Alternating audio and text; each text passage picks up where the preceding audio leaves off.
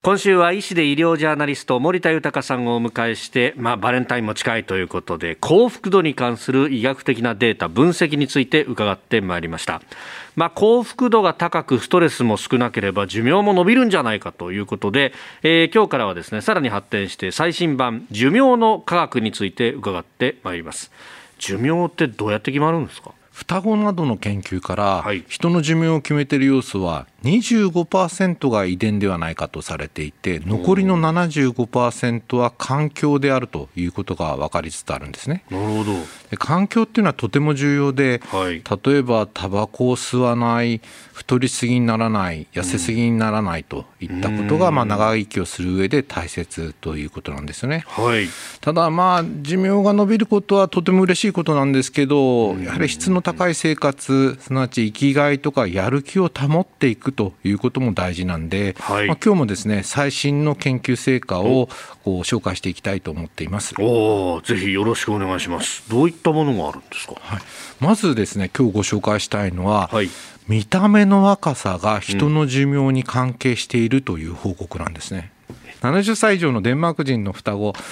1826人を対象とした疫学研究で、はい、実年齢より若く見える人は長生きする傾向にあるんですね。うんマジっすかで双子の見た目年齢の差が大きい場合、ええ、老けて見えた方が早死にするといった傾向があることが分かったんですね。マジっすかおそらくですね、はい、見た目年齢と動脈硬化のリスクが関係することや、うん、あとはですね肌のたるみと骨密度の減少が相関することなどが関係しているんではないかとこの研究論文では述べているんですね。なるほど同じくですね、はい、デンマークからの研究で1万1000人を対象とした研究なんですけれど、はい、見た目が実年齢よりも老けている人は心筋梗塞などの心臓病を生じるリスクが高いということなんですね。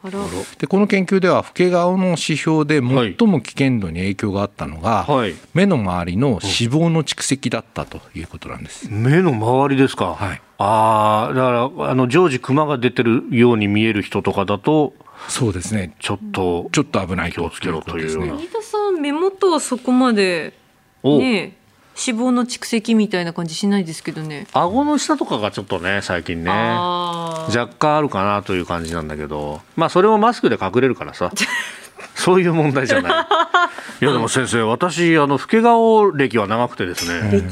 もう中学2年生ぐらいからずっと老け顔できてるんですよ。でもなんとなく友達とか周りにとっては貫禄があるとか。そうですね、なんか言うことに信頼性があるとかそういうメリットもありますよね確かに、確かにね、ね、先輩より先立って名刺を出されるっていうのを新入社員時代から続いておりますただあの見た目の若さが人の寿命に関係しているという意味でこの他にもですね、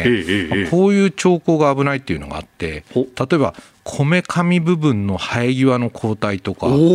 頭頂部の抜け毛とか、はい、まあ、こういうのもですね心臓病の発症と関係があるというふうに考えられてるんですね。えー、そうなんですかなぜこういう結果が出たのかっていうのははっきりしてないんですけどもしかしたら、まあ、男性ホルモンが旺盛な人が、まあ、寿命を縮めている可能性もあると。うんあと例えばその見た目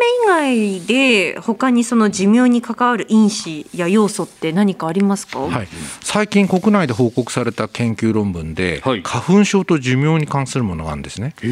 花粉症の人は長生きする傾向にあるというものなんです、えー、マジですか花粉症ですよ私花粉症じゃないですあら、うん、ありゃ岐阜大学のあの研究によると過去に心臓病とか脳卒中とかがんなどになっていない45歳から80歳の日本人、まあ、1万人以上を対象として研究したところ、はい、花粉症である人はそうでない人に比べて21%も死亡リスクがあ少なかったということなんですね。おそらくですね花粉症の人は普段から免疫の力が活発なのでさまざまな病気に対する抵抗力も強いのではないかと思えるようなそういう研究結果なんですね。なるほどこれは私にとっては朗報で本当ですね、まあ、でもそれもこれからの生活習慣次第にそうですね。いうことですよね。ね